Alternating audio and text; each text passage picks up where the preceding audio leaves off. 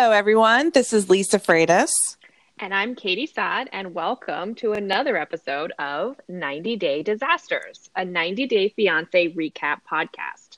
We are two moms, lawyers, and reality TV junkies here to break down for you the fire in a trash can that is TLC's 90 Day Fiance.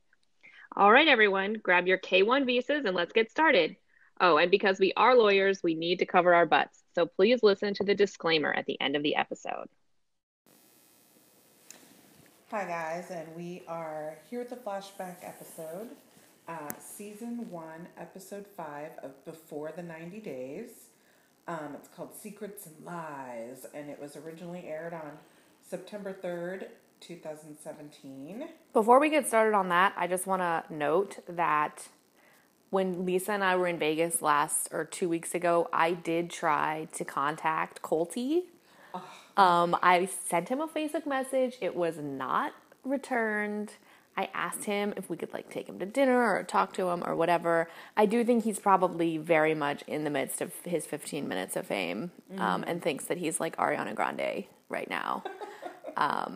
So we did try to bring you that tea, but it failed miserably. So yeah, sorry, we still had fun. Into it. We could have we could have taken him to the stratosphere. We got to propose. All right, so we start with Paul and Carini, and he's got the cooling vest on. He has his cooling vest on. Oh. And he's miming and texting her in order to communicate. It's hard to watch. He says, "I'm an anxiety-prone, germaphobe type person." Really? He seems like it. You think?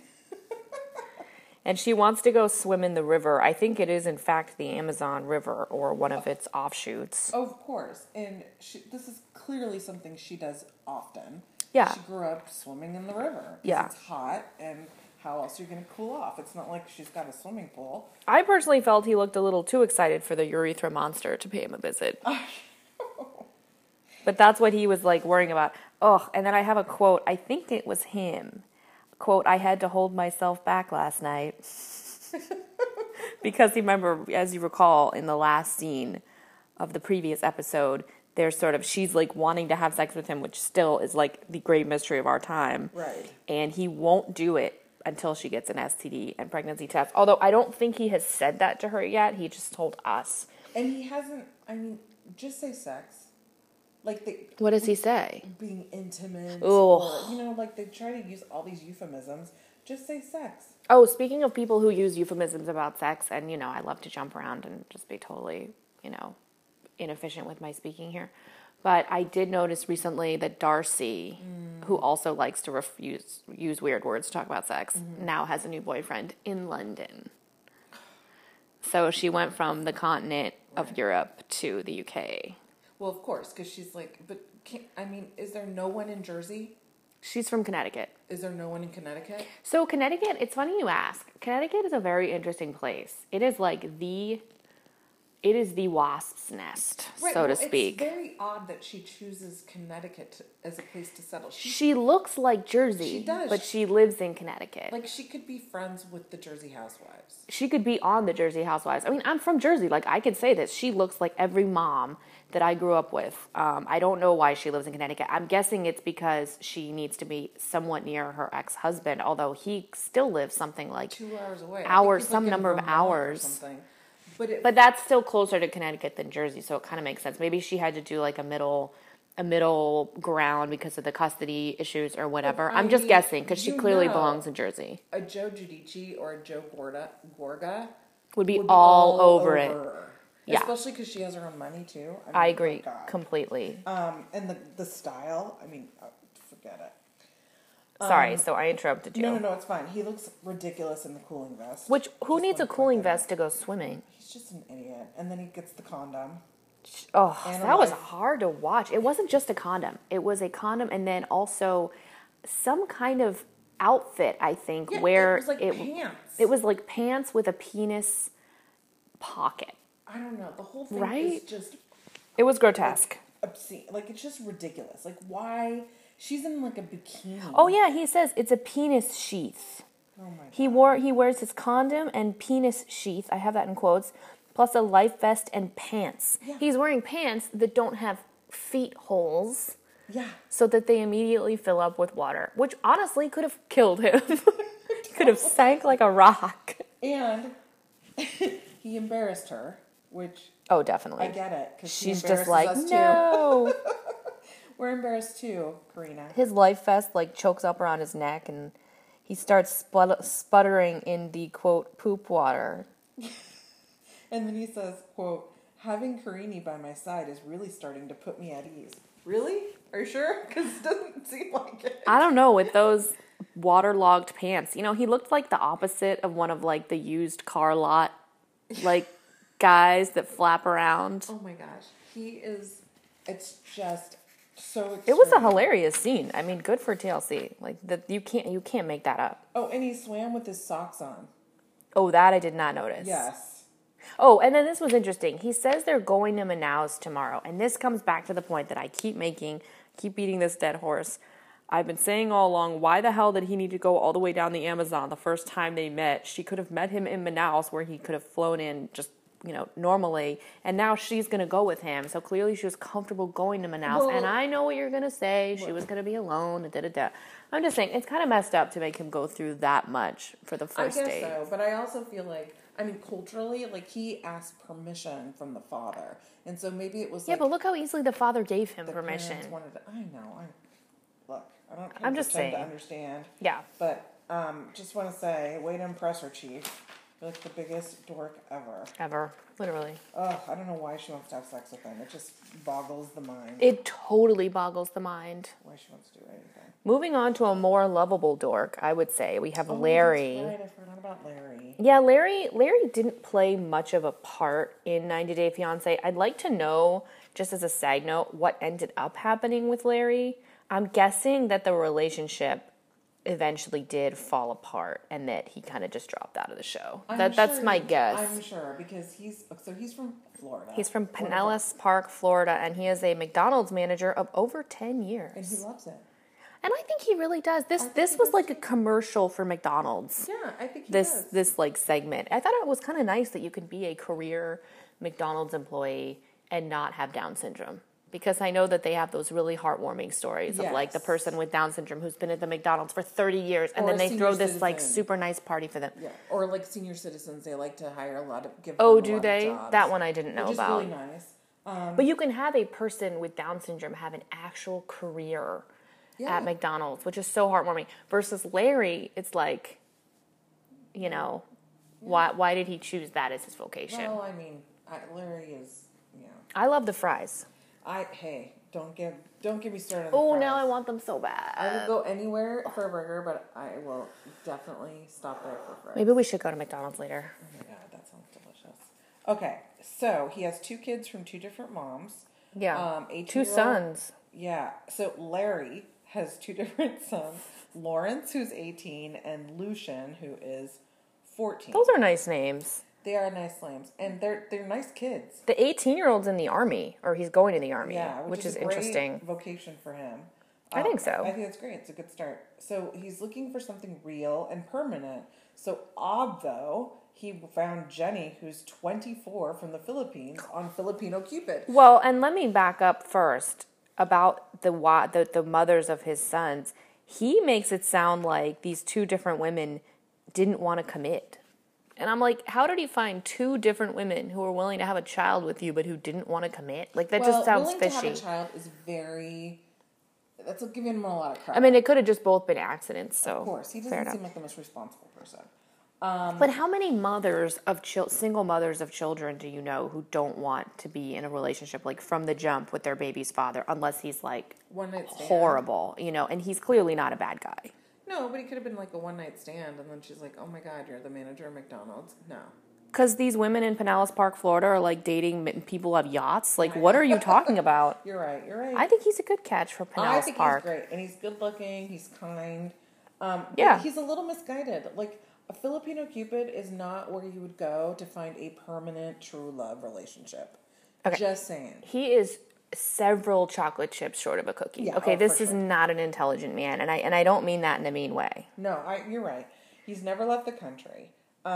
So I have a question, and this might be stating the obvious, but why do people who don't travel look out of the country for people to have spend the rest of their lives with? Oh, I just think it's purely out of necessity. Like, they're just not finding what they want, so they're like, okay. Although it does beg the question, if you're willing to go online and you're doing the whole online thing, it's like, okay, maybe you're not finding anyone in the greater Pinellas Park area, but wouldn't you at least like spread your search out to the rest of the continental United States before you went abroad? Yeah. However, I would say that the reason is that the women, he probably tried that. A lot of these guys probably tried that, and they just didn't get any bites from women who didn't, American women who had a lot of choices and didn't want to, you know, deal with someone long distance, or they were looking for someone who was had a little bit more lucrative of a career or whatever, versus if you're like going after these women who are so, A, probably don't have good options where they actually live, so they're already completely prepared to have a long distance relationship. Mm-hmm. B, you have the whole America thing, you know. So really, it's the crux of the show. No, the question that you're asking. Right. So he tells his kids, and they are way smarter than their dad. Oh my God, they're so smart. They think he's crazy, as do the rest of us. So that is weird. He's going to go see her. He got her a, quote, white gold and blue sapphire ring that I personally felt like belonged to the bottom of a Cracker Jack box. And that may have been where he found it. And it was definitely, this was definitely like a voice of reason conversation with his kids. Oh, yeah. Oh, and then he says it's a blue emerald ring, and he tries to describe it like a jeweler, and his older kid's like, what? Like he starts like going into the details, and the kid's like, okay. These are the saddest conversations, when the voice of reason is your child. Possibly. Please don't ever let the voice of reason in my life be... Well, definitely not June. Oh God, no. Are you kidding? Everybody's going to have a voice of reason conversation with her. This might be one of my favorite lines of this entire show, of all time, coming from his son. Quote, he's not thinking with his head. He's thinking with his heart. It's like, oh my God, that. What a zinger. That's a good one. Larry Jr. I like how the younger son... like, didn't even bother taking off his backpack for this entire conversation. Like, I know this isn't going to be long. This isn't going anywhere fast. I thought they were really sweet, though, and I thought that Larry had a really genuine connection with both of his sons. He does. I definitely got the impression that he was always, like, involved with them and took responsibility for them and, for sure. You know, and didn't desert them in any way. Any sort of hesitancy to participate in the conversation comes probably just from them being shy and... there being a camera filming them. Yeah, and the fact that it's not really a conversation you need to have with your children to the level that he had it. Yeah, for sure. Although clearly he's thinking about getting married, so maybe it's just that he doesn't want to like propose to someone without at least giving his kids a heads up that he's involved with someone right. At all. It's weird. All right, so now we meet Patrick. We're back to Patrick and Miriam, who's in Paris. And, okay, can I just say I love Patrick's mom, Letty. She's like one of my favorite people.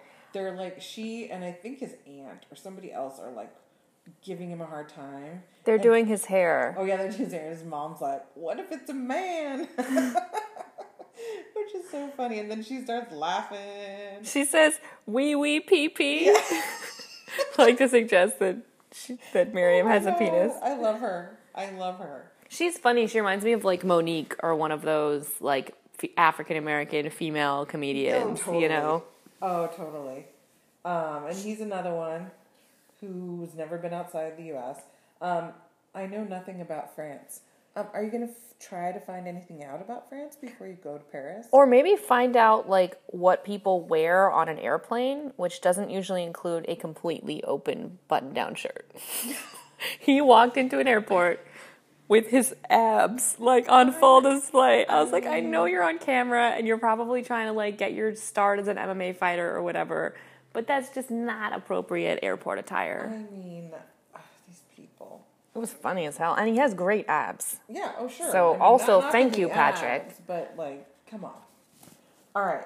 So then, do you have anything else for them right now? No. Okay, then we go to Sean and Abby, and it's disgusting because they're in bed. It's the post-coital scene that nobody ever wanted, and he's way too old for her. So it's just like there's something very jarring about, especially seeing an older white man in bed with this very young, beautiful black Haitian girl. It's just like, wow, hello colonialism.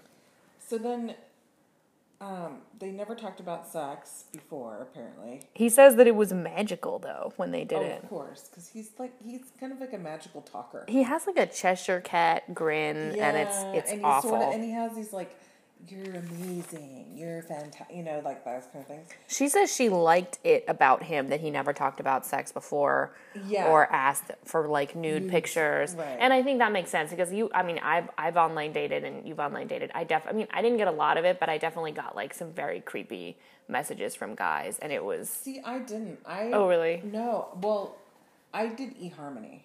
I did OK Cupid, which isn't as legit because you don't have to pay for it. Yeah, I did eHarmony, and my husband was the only person I ever dated. He was the only person you ever even talked to, like messaged? No, but the messages on eHarmony are very different. Yeah. Like, there's an initial, like, this person wants to have a conversation with you, and then they give you 5 questions you can ask them. With multiple choice answers. It was way less controlled. And then 5, it was very controlled. Yeah. And then you could email. And then I think I got initial emails from some people, but I never responded because I was already communicating with my husband. Yeah, I had a lot of messaging before I even started actually going on dates because I just didn't have time to like physically go somewhere for a while because I was in law school and I was just really busy. So I had plenty of like messaging before I really kind of got serious and hunkered down. And there are a lot of creeps. And for her, I mean, I'm sure that creeps are like the majority of the people who are communicating with her. Ew, but she says that she had to tell him what she likes. I know. She's like, he didn't know what I like, so we had to talk. He did good. She has this like hyper-sexualized... Isn't she like 20? Demeanor, yes. And I think it's very put on. I think that it's just this thing that she has to use her sexuality and put her sexual foot forward in order to get this thing that she is at least suggesting that she wants, which is kind of like a quasi-sugar daddy, but maybe more serious than that, relationship with a much older white American man. It's horrible. And then she says, I don't want to be in a position... where I have to choose between Chris and Sean. And I'm like, why not? If you have a serious relationship with one person and you're only friends with someone else, who cares? Like, handbook versus boyfriend. And yeah, and then there's the actual nature of her relationship with Chris. It's just weird. They don't even... Yeah, no. I feel very sad for her. I think this whole storyline is extremely dark. This is in like the Stephen and Olga realm for me of like, I don't want to see this. This is so exploitative. Yeah. I mean, it's so terrible. It's like sex trafficking. Like, yeah, kind of painted. It has that vibe. Yeah, it totally does. It's weird. Like, I wouldn't be surprised if Chris had like other women that he's trafficking. I don't think we should use trafficking lightly because I don't think anybody's trafficking. Okay, anyone. Pimping. But there's definitely a sexual exploitation. Let's just say thing. I don't think Abby's the only one in Chris's life. Oh, that I agree with 1,000%. Okay, so now we go back to Larry. Yeah. And it's been 2 months since he, quote unquote, met Jenny. And by the way, he answers your question in this segment about, like, why did he go overseas for this? And he says he got 217 messages as soon as he put up his profile. Yeah. And that explains everything. Because there's no way that happened when he put up a profile in the United States. Yeah. And he finds out that Jenny is still active on Filipino Cupid. Or she was a week ago. Yeah. So she's totally busted. He calls her or he texts her or whatever, and she says, like, my phone accidentally. I mean, honestly, if she just opened up the app and scrolled around, it would probably say she was active, right? Which is like, who cares? Like, that isn't really... I know. She's never even met him. She doesn't even know if he's actually going to come. Like, you know, keeping her options a little bit open, I think, is not unreasonable at all. And it's not even really a betrayal. I don't think it's unreasonable, but I think that... Considering I think they just haven't discussed what their expectations are. Because agreed. He clearly thinks that they're in some monogamous... Completely exclusive relationship because he's already bought his blue diamond or blue emerald. Emerald or sapphire. And or. Oh, love it. All right, so now we go back to... Paul and Carini. I hope I earned her respect by swimming in the Amazon. Yeah. If you did, you lost it by wearing that fucking outfit. Yeah. It wasn't swimming. I'm pretty sure she lost respect for him and is wishing that she picked a different American, one that wasn't a hypochondriac. Yeah, agreed. So now he's going to go talk to her dad, and he says... padre, but it's not padre because they're not in a Spanish-speaking country. And it makes me angry that he doesn't even know the right word for father. You're just so upset with him for not speaking Portuguese. I think that's insane. Like, it's not easy. It's not easy to do.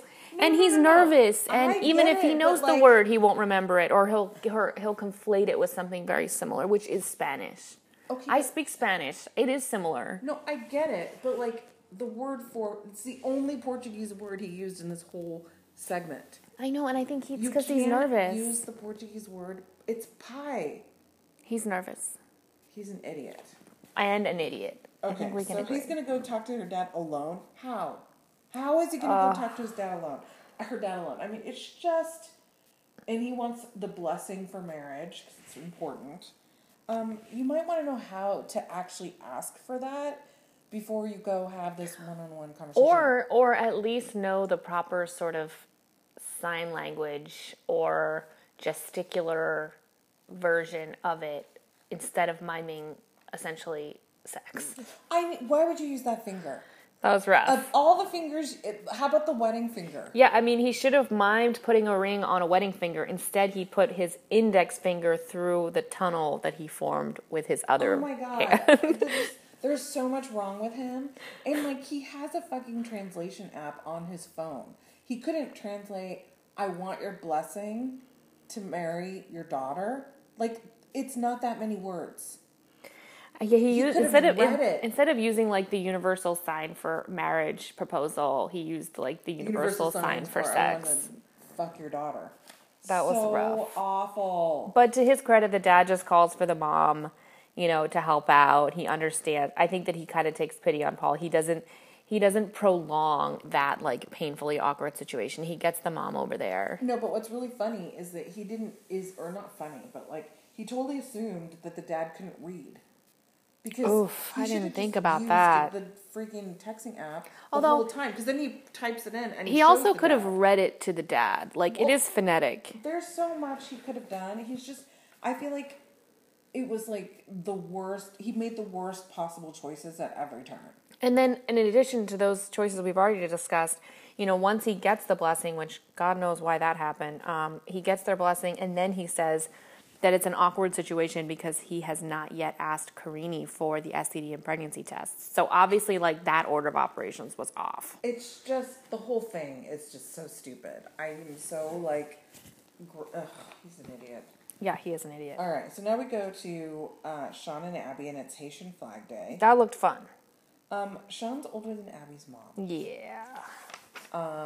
That was rough. The whole family looks sad. The whole family appears to want to sell her like a goat. Mom's like, I want something definitive. That's what she says. And then the dad says, I hope you're not just here for today.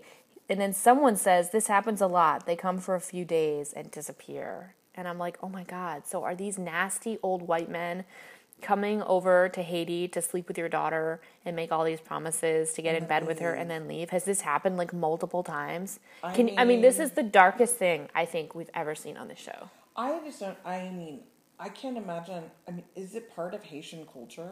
Like, when you have, like, they have one daughter.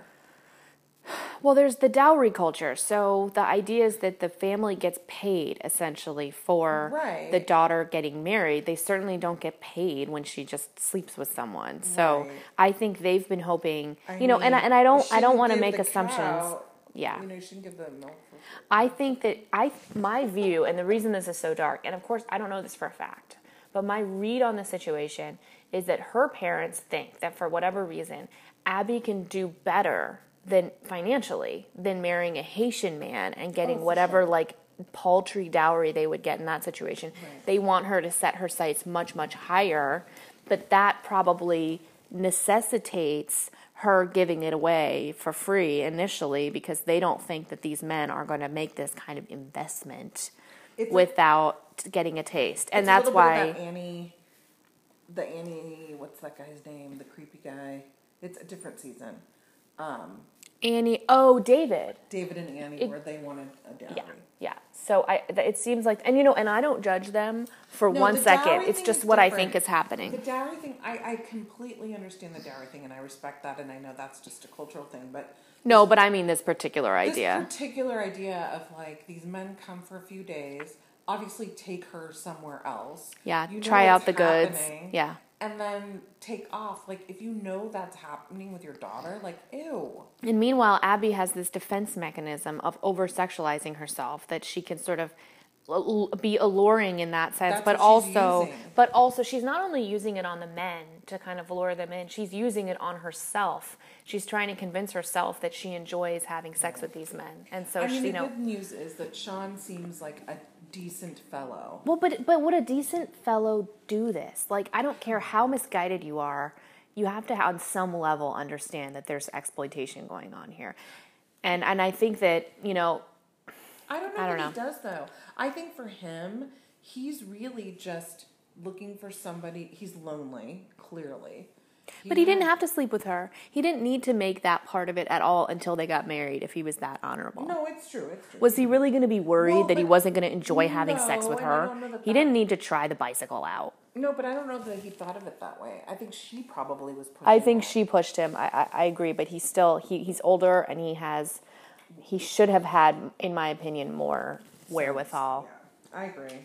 Then there's Patrick and Miriam, really doesn't take him seriously. Like especially because Patrick says he's, quote, risking everything. It's like, you literally are risking one airplane ticket and an Airbnb. Yeah. Like, what are you risking? That's the thing that gets me with these people. Like, you don't actually have to get married. No. You know that, right? You're just meeting somebody. By the way, she's 22, you know, and when you think about the fact that she's 22, what ends up happening here becomes more understandable. Like, yeah. This is not a 30-year-old woman. This is basically a college grad. And she was thinking, I did not expect him to come all the way out here and do, like, she's surprised that he's here. She's beautiful. She's absolutely beautiful. I think that she was shocked when he bought the ticket. So she would have told him, I think, you know, what was really going on before he bought his plane ticket, I think, if he had given her that option. I think he just bought it and wanted to be, like, romantic and spontaneous. Yeah. And she's like, oh, shit. I love her purse. Did you notice it? I think it's a Fendi du jour bag. Ooh, I didn't know. And it's hella nice. She's very pretty, and she seems very intelligent. Well, one thing I thought was interesting was that they had a lot of chemistry. Like, they were very excited to see each other. I feel like they had chemistry, and I feel like they're the most, like, on par with each other. Agreed completely. You know, like, it wasn't like exploitation. I mean, it's also the country she lives in. She's in Paris. Yeah, she dresses well. She's an educated person. She's like, you know, she's an intelligent person who's just like, oh, I think it'd be fun to get in an online site. You know, like, I think she's out of his league. I think she's out of his league in some ways. Oh, like, I agree. She seems much more sophisticated. Oh, for sure. She seems more intelligent. I mean, I think that's why she never thought he would come. Yeah, I think she was kind of playing with him a little bit because he's so handsome and he's full of energy and he has all these great qualities that are not going to add up to a real partner for her. No, they're not. But the perfect flirtation. Getting married, but they're fun to flirt with. Oh, sure, it's like a fling. And it should have been a very safe fling because he was so far away, and he kind of took that buffer away, and now she's really, we'll find out later. I mean, she's in the shit with this. Yeah. So the last scene from this episode is, I think, Carini and Paul, and Carini finds the pregnancy test that Paul has prepared. Right, that he purchased. Yeah, that seems staged to me. Now, though. She says she's concerned about the lack of trust, it suggests. He says it's because of a past issue that he had in his life where his girlfriend was pregnant with another man's kid, and it, quote, got him into serious trouble. Because he set her. It's like, well, what the fuck happened? Then he does ask her for STD and pregnancy tests. She's mad. But she agrees because she isn't scared about the results. Like, and you think about it. Like, if you know they're going to be negative, then you're not going to be as upset about taking it. No, you're not upset about it. I don't think she's upset about taking it. I think she's irritated that he asked. Well, and also, she could have an STD without having cheated on him. Like, she could have had an STD that she got from a sexual relationship with a guy before that, where it just never got treated. I mean, is it going to be something stupid like she has... what is that? HPV, which is something. Yeah, which you doesn't even, I don't even know. Is that considered, I don't even know. All I know is that a lot of people have that. For sure. And it stays in your system and it's not treatable. Yeah. So he wouldn't know when she, unless she told him she's a virgin. In which case, yes, then she wouldn't have necessarily been cheating on him, but it would have been a lie. I don't think she's told him that she's a virgin. I don't get that impression. No, neither do I. All right. You know what I'm thinking is if you want to, we can just tack on the love after lockup discussion now to the end of this episode. Okay. Do you want to do that? We could. Because it's like a bonus anyway. Yeah. Well, why don't we just record it as a bonus? That way people will listen to it. Because I don't know if people are going to listen to this. Yeah, but then they can just stop. Hey guys, we're having this conversation with you here.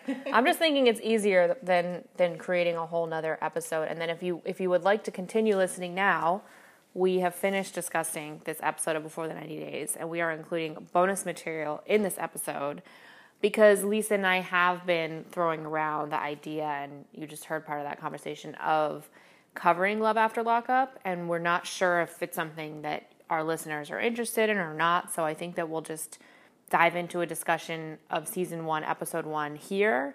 And if you're not interested in that, please feel free to stop listening now and also comment anywhere on our Facebook page. Please comment on our Facebook page and let us know if you're not interested, or comment if you are interested, because then if we do start to podcast about Love After Lockup, we'll probably start with season 2, episode 1. And just not do the complete season 1, since they're on season 2 now, and we'll just start from there. That way we don't have to worry about backlogging and all of that. And we could always go back later if people really later if people really want season 1, but it just makes more sense to start at season 2. We'll just do a little season 1 sort of episode. Really, just getting into Love After Lockup as a show. We can. I've actually seen season 1, so I can tell you a little bit about what happens. Yeah, I've seen it as well, and I love it. I mean, it's a good time. It is a really good time. So the first episode is called "From Felon to Fiance," and it is airs January 12th, 2018. So it aired a year ago. It's on WE TV, right? It's on WE TV, and it's the same producers as the producers of 90 Day Fiance. Yeah, that makes perfect sense. That tracks. Oh yeah, totally tracks. And you know, there are a lot of similarities. Like I noticed when I was like watching it and thinking about it, I'm like, oh my god, this is exactly what I said about this couple in 90 Day Fiance. Well, thematically, I think there's so much overlap in the sense that if you're in prison, you might as well be in another country. And indeed, you might as well be, in some ways, in a third world country. For sure. You know, in that you're isolated and you live in such a different way than the people who live out in the real world. And then when you come out, you have all these expectations. And then the person who's been waiting for you has all these expectations, just like in 90 Day Fiance. Now, the difference, I would say, is, yes, when you're coming from a different country, a lot of those people are coming from a third world country. Not everyone, but some of them. Or at least just a very culturally different country. And they're looking to be, like, free, safe, yes, in a certain way. Yes. So they come here, and they're looking for freedom, but they can't stay unless they get married. Yes. So there's definitely that extra step of, like, the person who's coming wants to get married, and that kind of jives with the person who's bringing them over, because they want to get married too. So, but the person who's coming to the States is at such a disadvantage, which is not true. And when you're getting out of jail, you're looking for freedom, but you don't have to stay with them. You're not beholden to anyone. You're not beholden to them. You don't have to marry them in order to stay free. Such an important distinction. Wherever you want. Now, the one difference I would say, or the one similarity in a sense, is that when you get out of prison, you don't have a lot of money, and you don't. Some people do, but most people don't. Some people do, but most people don't have a lot of money, and they don't have a lot of opportunities. There aren't a lot of opportunities for ex-convicts to get jobs, or even to live, Like a lot of people don't rent to ex-cons, which is why a lot of ex-cons end up reoffending. Right? Because in prison, you get fed, you work out, you can read, you can study, and you're comfortable there to some extent. I mean, you're kind of like, you know the setting, you know the situation. You're taken care of. If you can survive, then you can. It's a place to live. You know, it's funny you mentioned that. So I'm gonna go very highbrow right now for a second. Sorry, y'all. But there is this English guy from the, I think, 19th century who wrote all these short stories, like kind of class, like they're kind of like, almost like Aesop's fable style stories, but set in Britain in the 19th century. His name is O. Henry. And he wrote this one about these two guys, or maybe it was one guy. I think it was two guys who are just like really poor and they can't kind of scrape by. Mm-hmm. And so they decide they're going to try to get put in prison. Mm-hmm. So they go and they do all these, like they commit all these petty crimes. Like they go and steal this really rich woman's umbrella as she's coming out of like the plaza or whatever. But she's hella nice. And she's like, oh, I understand. Like you need this more than I do. Mm-hmm. And then these things keep happening. And so by the end of the story, they're like, well, this is such a good world that we live in. You know, like they steal money from someone and he's like, oh, no problem. You can keep it. They're like, maybe we don't want to go to prison. Like maybe we want to be out here where these kind people live. And then they, and again, I can't remember if it's one or two people, but they fall asleep on a park bench after having had all these like grand realizations that they get arrested for like loitering or whatever.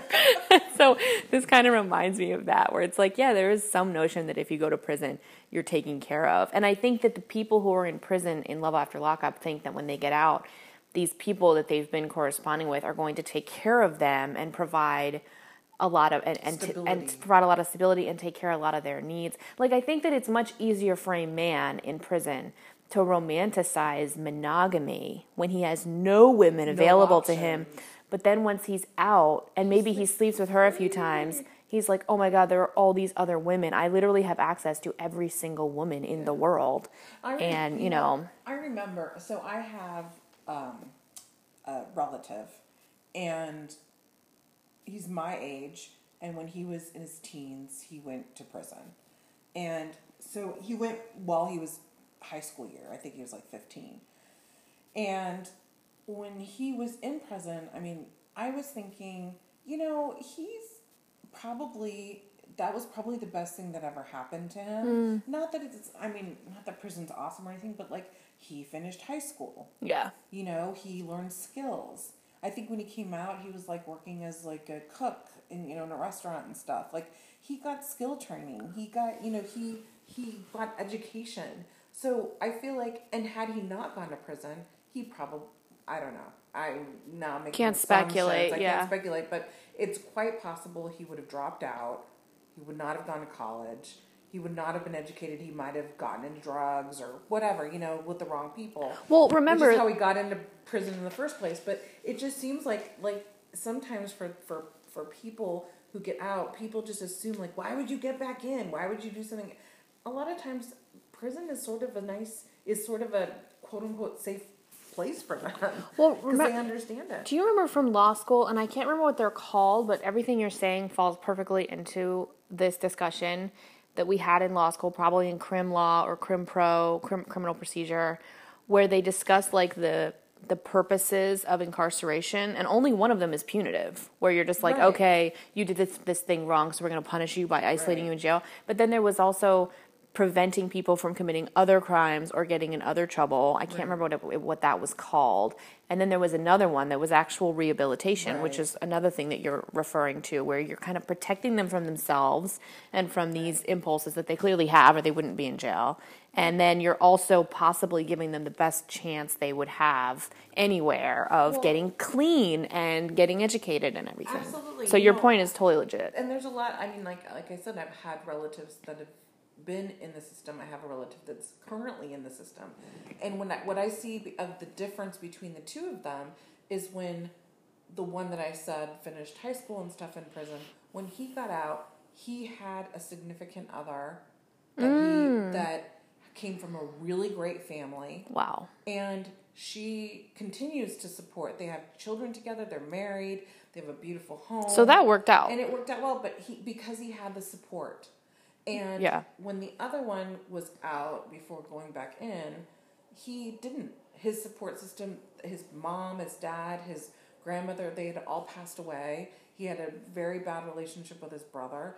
He met up with some cousins who were in drugs and stuff from the other side of the family. And so he ended up reoffending and going back into prison, and that's where he will live the rest of the days of his life. But it's because he didn't have that support system when he got out. Had he gotten out and had a totally, a support person or people there. Even a really good parole officer. Yeah, no, he was just, but you can see how one of them completely turned his life around, and the other one just couldn't get there because he just didn't have the tools and he didn't have the help I think you've put your finger on why the show is so compelling, is because it is kind of like a 90 Day Fiance. It's a question of, not just a question of will it work out between these two particular people, but will this person actually manage to have a successful life? Right. And so, well, with that, let's begin. Yeah. Where we have, now this is a situation where we have a woman who's incarcerated. Mm-hmm. She's been in the California penitentiary for 8 years. Her name is Lizzie. She's 39. How does she have access to all this stuff, by the way, that she has? She has, like, all this video equipment. Well, because the guys, so you can send a prisoner money in prison. I know, but, like, I'm just surprised they let her have all the stuff she had in her cell. I remember when they showed her actual cell, yeah, which you didn't get to see with anyone else. And I think it's actually just a prison-to-prison distinction. It is, and there's a commissary where you can buy stuff. And the security level, I'm sure, dictates what you're allowed to actually have. I wouldn't be surprised if she was, like, in some kind of maximum. Oh, no, I don't think so. Hers is drugs, I think. Her cell was really small, though. It was disturbingly small. And it looked like she was alone. I think she was alone in it, yeah, which is why it was so small, I think. And Scott is 49, Lizzie is 39. He seems sweet. They're in California. He seems like a sweet, misguided, not-so-bright guy. He's a truck driver, which I'm not denigrating that profession in the slightest, but I agree that he's a little bit less sophisticated than she is. I mean, she has a lot of street smarts, and I don't think he does. And she's very honest. Like, she says, I went online to look for somebody to support me financially. Yeah, but I don't know how honest she's being when she says that he's the exception. Oh, no, she's totally not being honest about that. Yeah, I mean, I think she actually... He's not the exception. I think she played... idiot that, like... She played a really smart game by telling him something that was true, that was not good, which is I was looking for, as she puts it, tricks. But then she turns it around and says, but after a month with you, you were no longer a trick. And it was so smart, I think, because if she hadn't admitted to that, if she hadn't admitted to that aspect of it, he always would have wondered, are you overall lying to me about the nature of our relationship? Mm-hmm. But it's like you give a half-truth. Right. You know, so she's very, very, very manipulative. I feel bad for Scott's son, too. He clearly does not want to be involved in this. Yeah, but he's an adult, so. He's an adult. I think, right? He is. Yeah, oh yeah, he's an adult, and, you know, I think he feels bad for his dad. Scott's clearly very lonely. Unlucky in love, and he found this woman who, I mean, Lizzie, by all counts, she's very voluptuous and curvy. She's attractive. She worked him. And she says everything he wants to hear that he probably hasn't been hearing from anybody else. Right. So he's locked in. Like, he's like, I'm in it. Yeah. And she's like, give me money. And he's given her something like $20,000. He's given her a lot of money, and what she doesn't comprehend, so they're both kind of like lying to each other. This is where there's like a little bit of 90 Day Fiance crossover, where she expects that he has a lot of money, mm-hmm, and he hasn't been forthcoming about the fact that he's basically giving her all the money he has. Yeah. And doesn't have any more. So that dynamic is going to certainly come to a head. Okay, so that's that. Now we meet Garrett and Johnna. What kind of a name is Johnna? Johnna is so basic, bitch. She's so basic. Oh my God, she's like the Ashley. She's the Ashley, yeah. She has a really great figure. Like, I'm fascinated by her figure. She has, like, such a curvy hourglass thing going. She has a very small waist, mm-hmm, and a flat stomach, but she has, you know, she's sort of stacked above and below, mm-hmm, and it's kind of amazing. Yeah. She should be, like, some kind of plus-size model, I think. She's 26, Garrett's 24. They've been together for 4 years. It's a long time. But I feel like... To be with someone who's in prison that you can't see, and that's crazy. She might be one of those people that just can't find anybody on the outside, because she's a lot. Yeah, I think she's so annoying, really, that she can't hold down a man. Like, she seems very, like... Very demanding and immature. She's very demanding, but very incapable. Like, she's kind of... one of those people that's not very independent in a lot of ways. Like, she owns a home, yes. Yeah, good for her. But then she, like, needs her dad to, like, do basic stuff for her around the house because she's too dumb to, like, figure it out. I think she's just very immature. And she's very taken care of. I think that there's a codependency there that's been... It's like a chicken and egg situation, yeah, you know? Yeah, like, people keep enabling that. Yeah. Anyway. She's not ready for a real relationship. Actually, having a man who's just constantly in prison is probably the best thing for her. That's all she can. That's all he can handle. It's about as much man as she can handle. And she's talking marriage and Garrett's talking freedom. Yeah. Like, he's going to say what is his incentive to be honest with her when he's in prison?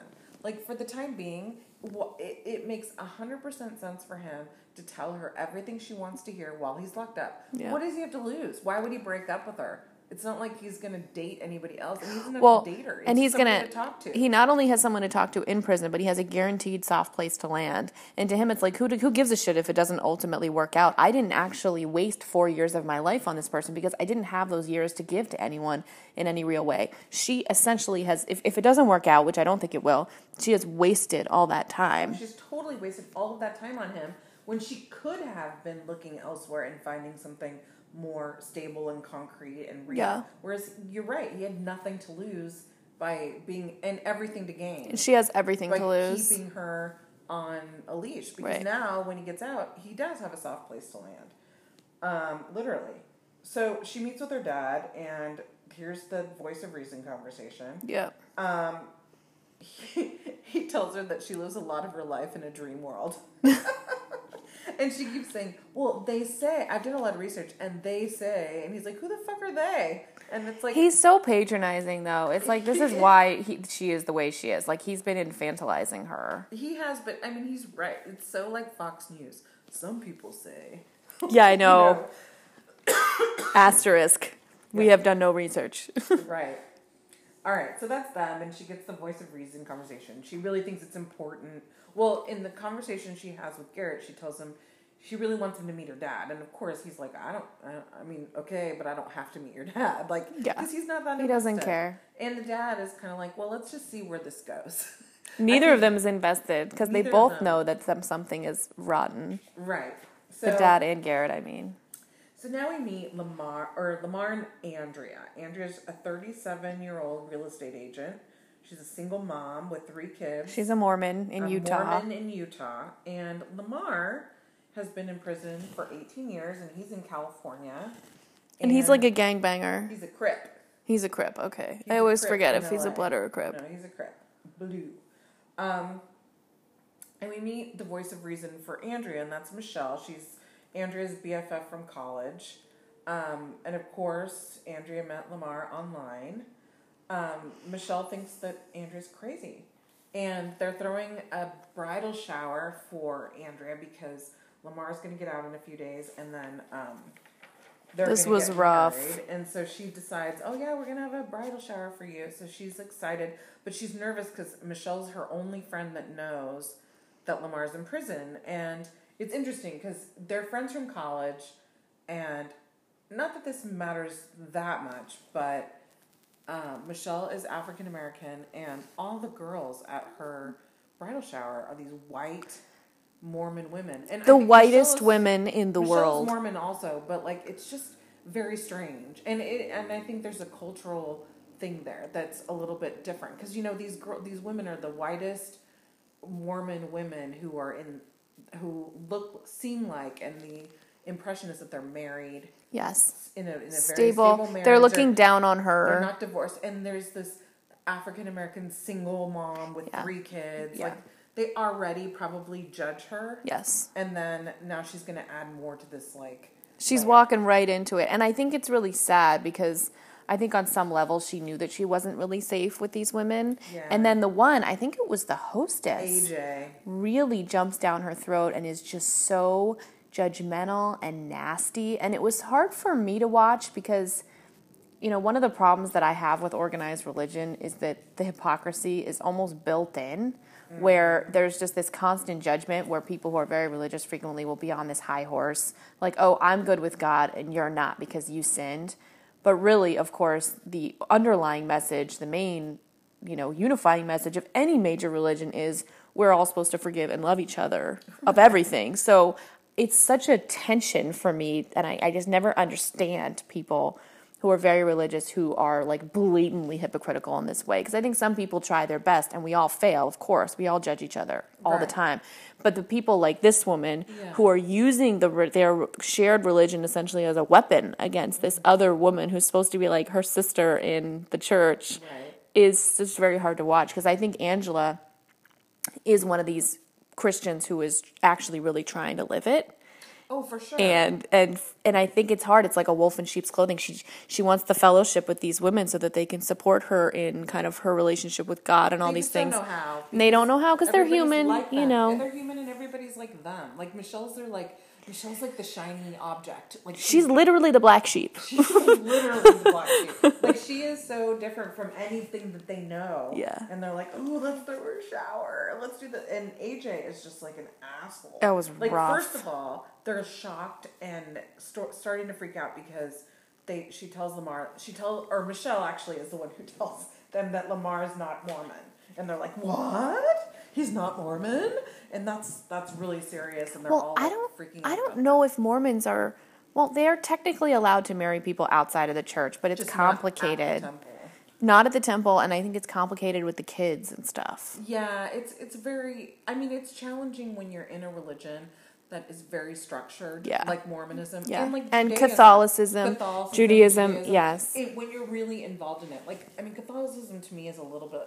less so because I grew up going to Catholic churches and I'm not Catholic. Oh no, Catholic is so structured and with marriage it's very complicated. See, and I grew up in a household where like my dad's Catholic and my mom's not, and it was never an issue because my dad's not that Catholic. But for people who are, and my best friend, her dad's a deacon and she married somebody who wasn't Catholic, no, but he agreed to kind of go with... No, I'm not talking about that. I've had two different Catholic friends have to wait years for written permission from the Vatican to marry men who were divorced. Oh, that's weird. So I'm talking like people literally have to hire ecclesiastical lawyers to deal with the Catholic Church around marriage. And then there's also like you have to get an annulment from the church. You can't... Yes. There's just so much hypocrisy. I can't. So we share this concern. 12 years of Catholic school has turned me off to organized religion in general.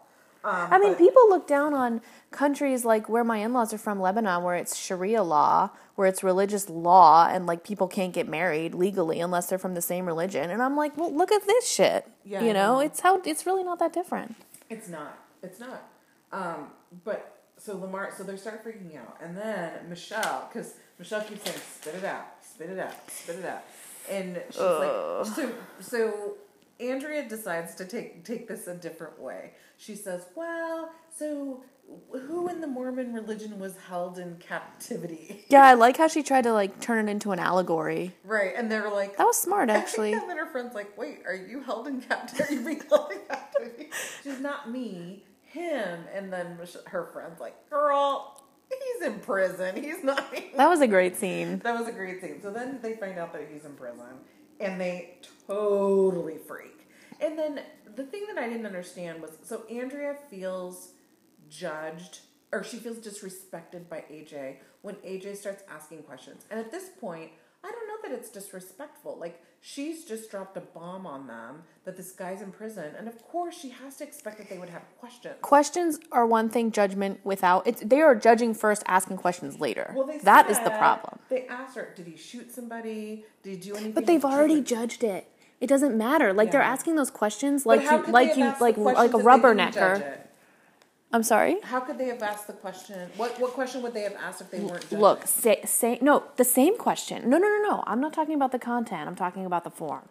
So if they've already judged him and they're asking questions such as, did he hurt someone after having already judged him, then they're not asking it for the purposes of someone who's asking without having judged, whereby there could still be a perfectly legitimate reason that they're asking it. For example, are you... concerned about your children? They are concerned about her and her children. That would be coming from a place of non-judgment, genuine concern and love, versus just judging it and saying, wow, you're a fucking circus animal. Let me make you do some dance on your tiptoes by answering all these questions and making you as uncomfortable as possible and justifying the judgment that I've already made. Well, maybe. I don't know. That's my view. But that I understand what you're saying. I just don't know how to determine whether it was judgment or concern. And all I know is the questions themselves, she took it clearly as judgment. It was judgment. But how do you know? Because I know. I could see it in the way she said it. It's like, okay, let me give you an example. You walked into my house this morning, and your hair looked beautiful. It looked different than I've ever seen it. Uh-huh. And I came up to you, and I said, whoa, your hair's different. I love it. What if I had come up to you and said, whoa, your hair's different. I love it. Like saying the same thing where the intent behind it is clearly bad versus clearly good. I guess I didn't see that distinction until later. But I like the when she first said, because they both said, "Well, what did he do?" Everybody's like, "Well, what did he do?" Because you say he's been in jail for more than 10 years. She didn't even tell him 18. More than 10 years. People are it's serious at least. It's serious. So they're like, "Well, what did he do?" And they do express concern for her. Like, "Are you concerned about your safety?" And "Are you worried about your safety?" And then they say, "Well, let me just ask you this: did he shoot somebody? And did he do anything to children?" And I think they're trying to vet out. Wait, like, let me clarify, though. I think some of them had genuine concern, and some of them had judged her. Okay. I don't think they were all in either camp. But she was saying she felt disrespected just by the questions. And then AJ says, if the ring she has on is from the penny machine in the prison. Now that's a dig. Was really mean and awful, and that's where she was disrespected.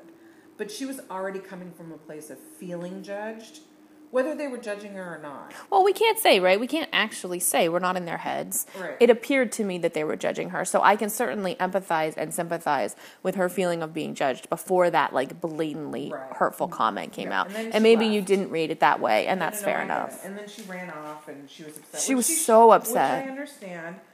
One thing we didn't touch on with them, I just have to point out. Uh-huh. She bought him a fucking car.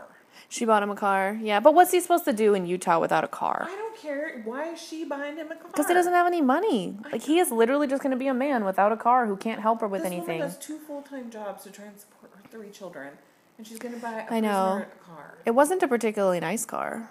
No, it wasn't as nice as the one Garrett ends up getting. I mean, it was still thousands of dollars. Every car is thousands of dollars. I know, but that's what I'm saying. Like, you don't have... Like, she should have gotten him a Razor scooter. She could have gotten him a bike. Yeah, but you can't... I don't think you can bike around the suburbs of Utah. Yeah, but then take a bus. Figure it out. Yeah, that's true. I guess he didn't... No one needs a car. No one needs a car, probably. I just feel like, really, you have 3 children. Yeah, you gotta wonder what her financial situation is. She says she has 2 full-time jobs. I don't think she would do anything that was going to put her children in any level of risk. She's going to... go to LA. No, I mean purposefully. So buying the car thing, I'm sure she was able to run that math in her head and she decided she could afford it without taking food out of her kid's mouth. That's all I'm saying. Maybe she's going to sacrifice something like a vacation or, whatever, something that's not necessary. We can't just assume that she's not capable of taking care of her finances. Yeah. She made that decision. That's true. But I hear you too. I mean, I hear what you're saying. I'm judging her for it. I'm just saying that. See, no wonder you didn't understand how she felt. You're one of them. You're one of the Utah pod people. I'm totally. Okay, so we basically finished Andrea and Lamar. Yeah. So let's finish Garrett and Johnna.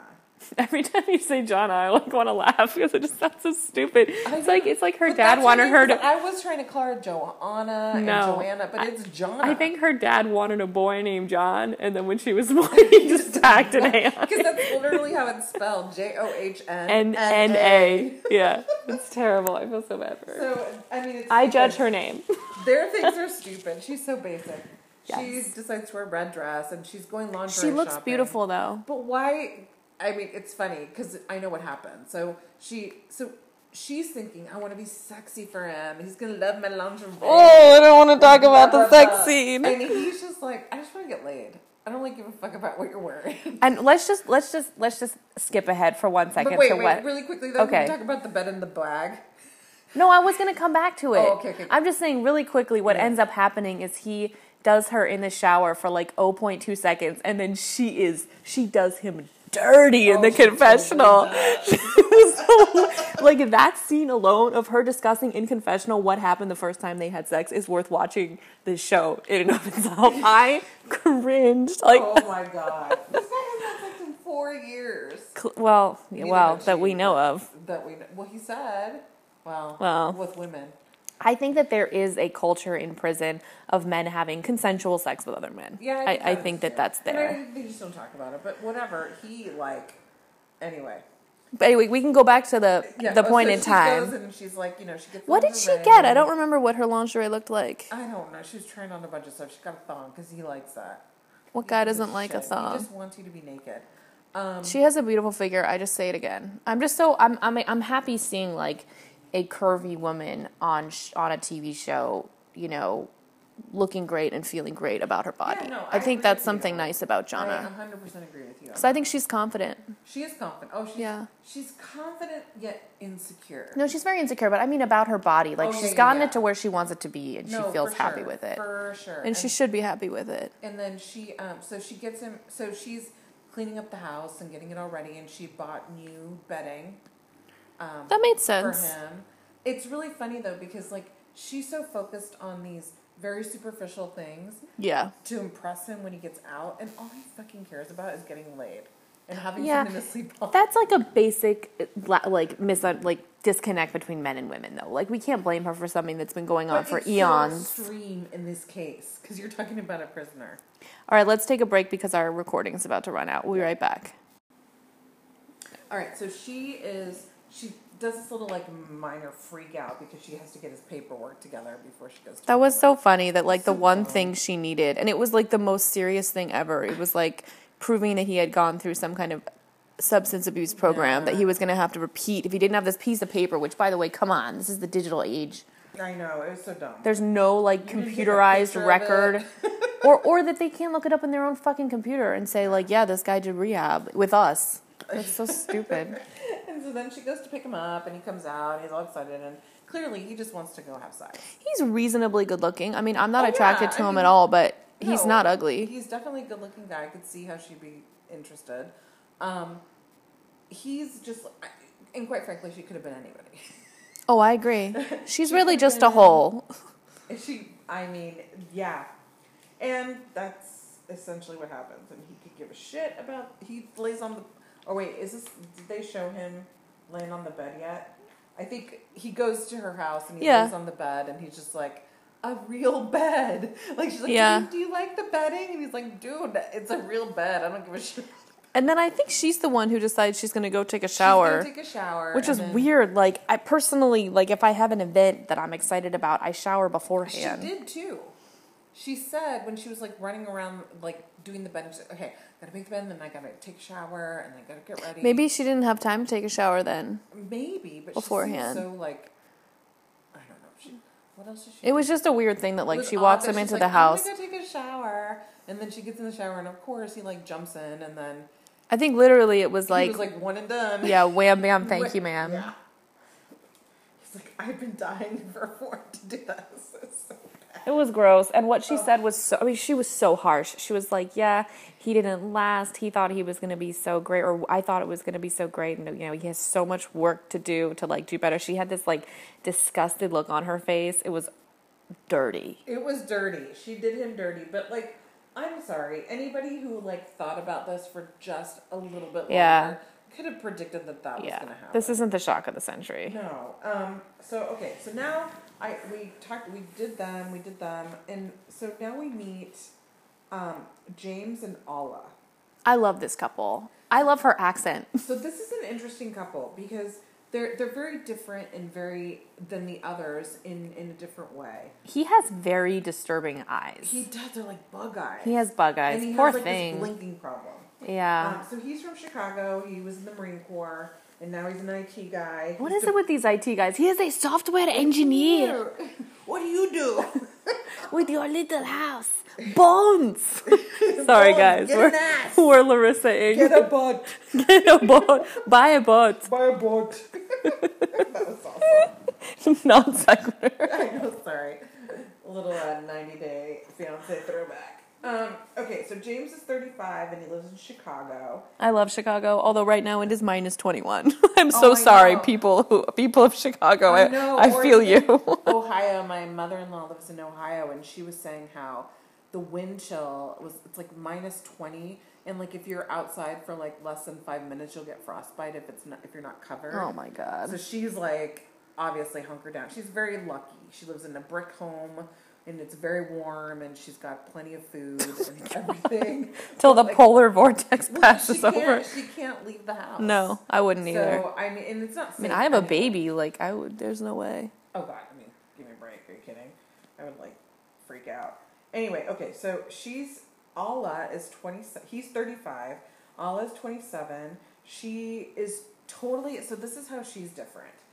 than the rest. She is one of those, like, I tried to be a high fashion model. I got addicted to heroin. Mm-hmm. And so she got busted for, like, possession and distribution of heroin. Yeah. She clearly, she's been in jail for 5 years. She's a drug addict. She's Polish. She, James found her on Prison Darlings. Some online website. That sounds like a magazine. She's beautiful. I mean, like, you look at her. She looks like a model. She looks like a model. And, you know, the other thing is she comes from, like, when you see, her parents are the ones who pick her up from prison. And you can see, like, her parents have money. Mm-hmm. They're well off. They're together. You know, she just got with the wrong guy in New York. I mean, and got into drugs. This is like a Lifetime movie. It is like a Lifetime. Literally. I mean, they preserved her apartment for her. That was so weird. I was like, you were paying rent for 5 years for what? So that you wouldn't have to box up her stuff? Yeah. Basically. Like, they must be really well off. Yeah. Because my parents wouldn't even do that shit for me. Right. Well, I don't think. Only child. So anyway, that's how she's very different. I think so different. This whole thing is very different than it has a different feeling and tone than the rest of the relationship. In like every possible way, I could not agree more. But Chris meets with his friend, James meets with his friend Chris, who is the voice of reason. Who's jealous? He's jealous, but at the same time, I hate that. I hate when they like crazy. And it's the same thing with Natalie. Like I hate when they in 90 Day. I hate when they disguise their own jealousy with like concern and this like heavy-handed criticism. It just doesn't sit well with me. It's like, just be honest, you know, and say like, man, I wish I had a hot girl like that, but she is in prison. And instead they just say, she's in prison, you're a moron, no one could possibly make this decision, you know, in a reasonable way. And it's, I don't know, I find it heavy-handed. Mm-hmm. No, I agree with you. I understand that. And theirs is an interesting relationship as well. All on James. So I think so that's all I have. Mm-hmm. For this episode. We were just meeting the couples. So those are the couples. So please listen. Let us know if you want to hear more Love After Lockup. If you do, we will start with season 2, episode 1, and at the beginning we'll do a little bit of a kind of to catch you up on what happened to all those couples we just met. And what the status is, because we've seen season 1, and I've seen after the, I don't even know what to call it. I haven't finished season 1, so I'll finish that on my own. And I've seen some of the updates on all of them, so I know where they're all at. Some of the characters are in season 2. For example, Scott and Lizzie are still in season 2. Yeah. And so we'll hear more about them as time goes on, and then we'll meet a cast of new characters. So let us know if you want to hear more about Love and Lockup. We're happy to do it, and we're excited. So please comment on our Facebook page. Let us know if it's something that you want us to do, and we'll start doing season 2, episode 1. Thanks, guys. We'll talk to you later. Bye. Legal disclaimer. This is a personal podcast just for fun, solely meant for entertainment purposes. We are lawyers, but we're not giving any legal advice on the podcast. We're not creating any kind of attorney-client relationship in the podcast. And also keep in mind that anything we say, anything at all, it's just our personal opinions. We have no intention of maligning any individual, group, company, religious or ethnic group, nationality, or anything or anyone else. Lisa and Katie have no affiliation with TLC. These are not the opinions of TLC. And finally, anything that we say is not meant to represent anyone other than Lisa Freitas and Katie Assad individually. Finally, please leave us a comment on our Facebook page and give us a 5-star rating on whatever podcast service you're using to help us continue to record. Thank you.